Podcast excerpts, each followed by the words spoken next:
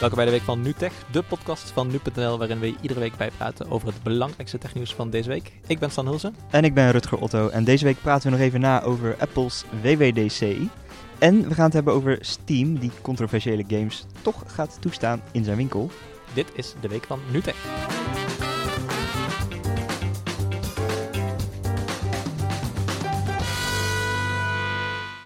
Hey Stan, jij bent uh, terug van WWDC en je bent uh, verdacht wakker.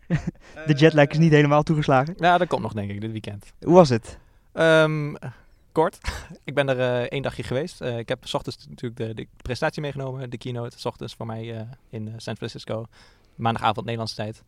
En ja, die middag vloog ik alweer terug. Dus het was een bliksembezoek. Ja, maar we hebben wel veel gezien natuurlijk. Want Apple doet op zijn ontwikkelaarsconferentie altijd uit de doeken wat ons als gebruikers het komende jaar te wachten staat. Waren er nou hele spannende dingen aangekondigd door Apple? Nou, niet zozeer spannend. De focus ligt natuurlijk vooral op de software en dan met name iOS uh, voor iPhone en iPad. En uh, het was dit jaar een relatief kleine update in mijn ogen. De belangrijkste functie is eigenlijk dat Apple gebruikers nu meer inzicht gaat geven in hoe zij hun smartphone gebruiken. En daarmee komen ze natuurlijk tegemoet aan kritiek van nou allerlei kanten. Uh, mensen die zeggen dat smartphones te verslavend zijn, dat, de, dat je te vaak wordt afgeleid door notificaties, dat soort dingen.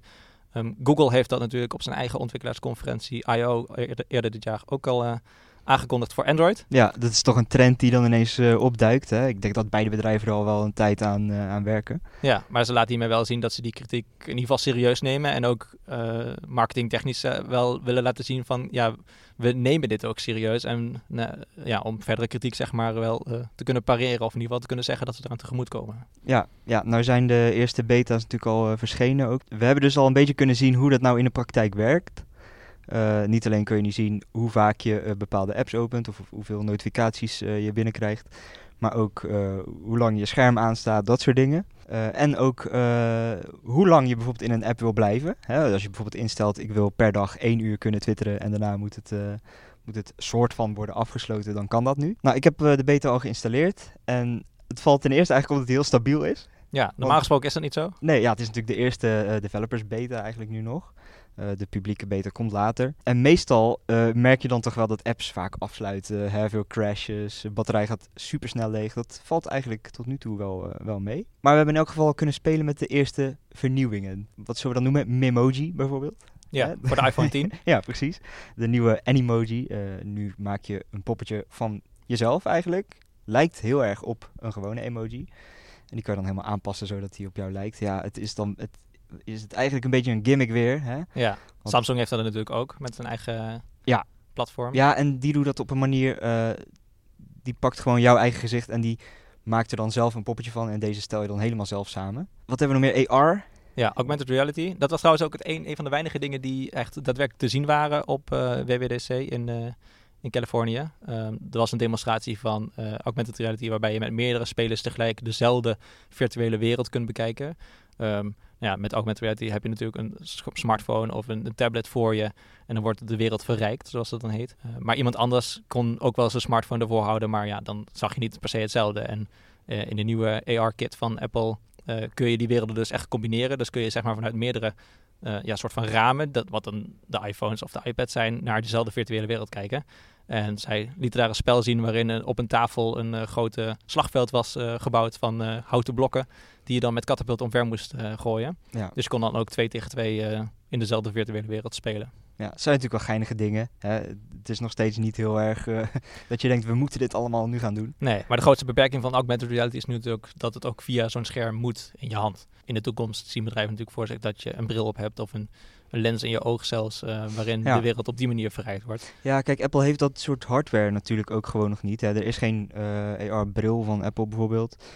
Maar je ziet nu inderdaad wel dat ze alvast uh, toch een beetje aan het voorbereiden op misschien wel dat moment. Dat ze in elk geval de, aan de softwarekant, aan de goede kant zitten al. Ja, sommige ja. mensen zeggen dat de augmented reality brillen de vervangers van telefoons gaan zijn. Dus nou ja, ik denk wel dat Apple daar ook serieus over nadenkt. Tijdens de WWC ook een, uh, ook een, heel, ja, een heel ding was het tijdens de presentatie dat ze nu een ingebouwde uh, meetlat ook hebben. Hè? Ja.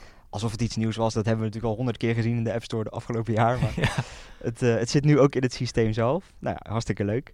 Eh, Praktische toepassing die gelijk laat zien wat augmented reality kan. De vraag Ja. is natuurlijk of dat in de praktijk ook eh, net zo goed werkt als een echt eh meetlat. Verder Siri shortcuts.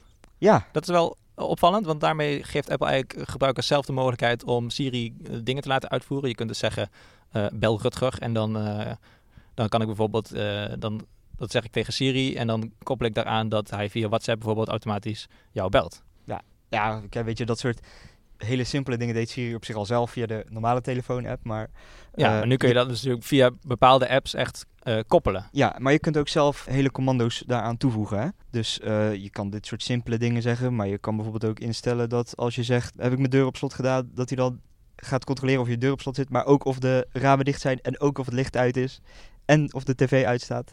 Door allemaal dat soort, soort van if this then that dingetjes te koppelen in die, in die Siri-toepassing, je eigenlijk een hele reeks aan acties aan elkaar koppelen met een, een simpel commando wat je zelf hebt, eh, hebt toegevoegd. Ja, dat is eigenlijk wel slim natuurlijk, want Apple is niet zo heel open hè, wat dat betreft. Kijk, die eh, Google Assistant bijvoorbeeld, die eh, verzamelt heel veel data van gebruikers en weet daarom beter dat soort acties uit te voeren. Maar Apple is natuurlijk heel gesloten. Ja, eigenlijk krijgen de gebruikers nu gewoon de optie om zelf hun hele Siri in te richten zoals zij dat willen. Ja, eh, verder om nog terug te grijpen op iets wat jij in het begin noemde, dat het een vrijwel stabiele beta-versie van iOS 12 is. Eh, Apple zet met deze update ook vooral in op prestatieverbeteringen voor bijvoorbeeld oudere smartphones. Eh, ze hebben ook gezegd dat alle smartphones die nu iOS 11 ondersteunen, de huidige versie van het besturingssysteem, en iPads trouwens ook, eh, ook naar iOS 12 geüpgrade kunnen worden. En dat zijn apparaten die teruggaan tot 2013. Dus dat is mooi, eh, vijf jaar. De reacties een beetje na de WWDC waren, ja, het was een beetje saai. Beetje matig. een beetje matig. Hè? Dat komt natuurlijk omdat je eigenlijk.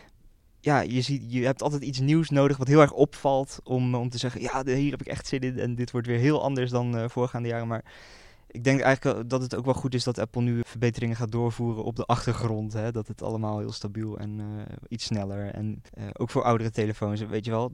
Ja. ja, het zijn dingen die je eigenlijk verwacht van een smartphonefabrikant. Maar eh, dan bij zo'n presentatie, als ze dan expliciet genoemd worden. Ja, het zijn dingen die je verwacht. Maar het is toch wel, nou ja, dat Apple zegt we ondersteunen alle apparaten die uit 2013 of later komen. Dat is toch wel een statement, zeker als je vergelijkt met Android-concurrenten die, daar hebben we het eh laatst gehad over eh, in de podcast, Ja. toch wel wat achterlopen op dat gebied. Nou, eh, nog even kort. Hardware was er helemaal niet. Nope. Nee. Werd van tevoren misschien een klein beetje verwacht, omdat vorig jaar natuurlijk Ja, ook een beetje geruchten over een iPhone SE 2 of Ja, helemaal niks. helemaal niks. Nee, Nee. dat zien we in het najaar. Ja, daar moeten we weer even op wachten. Ja, En het blijft natuurlijk, WWDC is natuurlijk gewoon een, een conferentie voor ontwikkelaars. ja en software voor nieuwe software. centraal. Ja, precies. Dus we zijn weer eigenlijk, eh, wat dat betreft is Apple weer eh, terug bij af eh, op dat gebied. En zullen we de updates voor MacBooks en iPhones eh, weer af moeten wachten. It's all about software. We're going to get started with iOS. Next big release of iOS is, you guessed it, iOS 12. Dan gaan we het nu hebben over de digitale bibliotheek voor games, Steam, van ontwikkelaar Valve. Eind mei heeft de ontwikkelaar een eh, spel, een controversieel spel dat nog niet uitgebracht was, wel uit de, de store verwijderd. Het ging om Active Shooter en dat was een spel waarin de ontwikkelaar gebruikers de mogelijkheid bood om als school shooter, dus een schutter op een middelbare school in de Verenigde Staten, meestal, dat is een beetje waar we mee het associëren, eh, kon naspelen. Daar was toen al wat heisa over, want ja, Ja. dat... eh, Niet zo vreemd, denk ik. Nee, dat is niet, eh, niet ja, dat is een controversieel eh, onderwerp natuurlijk. En deze week heeft eh, Valve gezegd, ja, we gaan allerlei eh, soorten controversiële onderwerpen gaan wij standaard toestaan op ons platform. Tenzij er heel erg duidelijk is dat we hier te maken hebben met een troll. Dus iemand die echt zint om onrust te, te, zaken, te zaaien. Of als het echt duidelijk tegen de wet is. Ja. In het geval van Active Shooter ging het er dan om dat het spel daadwerkelijk gemaakt werd door een troll.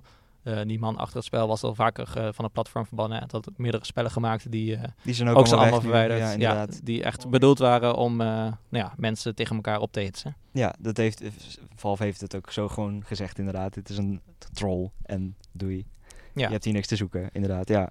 Maar het riep natuurlijk wel veel vragen op over wat voor spellen er nou eigenlijk wel welkom zijn op die digitale winkel. Ja, er worden elke dag natuurlijk duizenden games toegevoegd daaraan. Hè? Heel veel kleine games waar je eigenlijk nooit meer iets van hoort. Maar ja, om daar nou eh, toezicht op te houden, dat is natuurlijk best wel lastig. Zo'n active shooter valt dan nog wel op, omdat het inderdaad een heel controversieel spel is.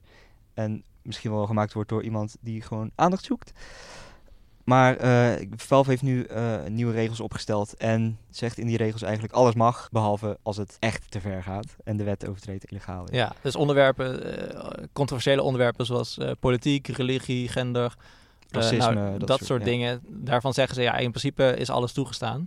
Eh, tenzij, eh, tenzij we echt de wet overtreden wordt. Eh, en het is het, een opvallend statement van Valve, eh, waarmee ze eigenlijk een soort van die verantwoordelijkheid over de keuzes die zij als digitaal platform moeten maken, een soort van, eh, van zich afhalen. Ja. Ehm, eh, je ziet dat natuurlijk ook bij platformen zoals Facebook en Twitter. En Valve zegt hier eigenlijk mee dat zij niet die beslissing willen maken omdat zij het nooit goed kunnen doen eigenlijk. Want nou ja, zodra zij de ene game wel verbannen en de andere game niet, te- terwijl die grens misschien of het verschil tussen die games heel erg vaag is, eh, gaan zij altijd mensen kwaad maken, zeggen zij.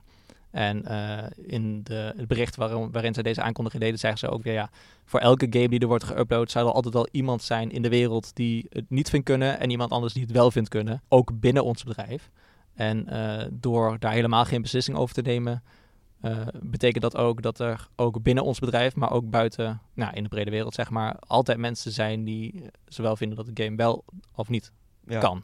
Ja, het, het, eh, het wordt natuurlijk wel even spannend hoe dat gaat uitpakken. Want welke games komen er straks op te staan die eigenlijk voorheen nog werden geweigerd? Hè, er wordt misschien wel ineens veel meer mogelijk eh, qua onderwerpkeuzes, dat soort dingen. Alleen de games die echt super ver gaan, die worden dus straks ineens eh, geweigerd. Waar, Ja. waar eerst nog En dan is het ook echt de vraag eh, hoe Valve dat zelf gaat toetsen. Zij zeggen ja, dat ligt aan als het echt een troll is. Nou, dan kijken ze naar het account of de persoon achter de game. Of de ontwikkelaar van de game.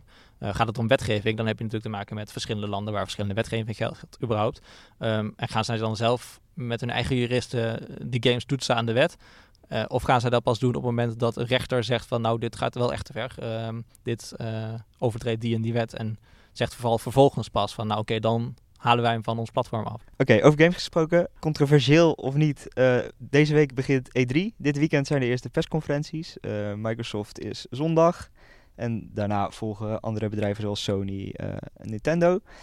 Eh, wij zijn erbij. Bas is in, eh, in Amerika. Die gaat eh, aan de slag met allerlei nieuwe games die daar worden aangekondigd. En nou, daar zullen we volgende week zeker meer over horen. Wil je daar meer over weten? Lees dan komende week nu.nl. Want dan hebben wij een aantal hands-ons klaarstaan van de nieuwe titels die dit jaar of later zullen verschijnen. Dat was hem weer voor deze week van NuTech. Je kunt ons natuurlijk bereiken via tech.nu.nl, via de website van nu.nl of via de app. Tot volgende week. Tot volgende week.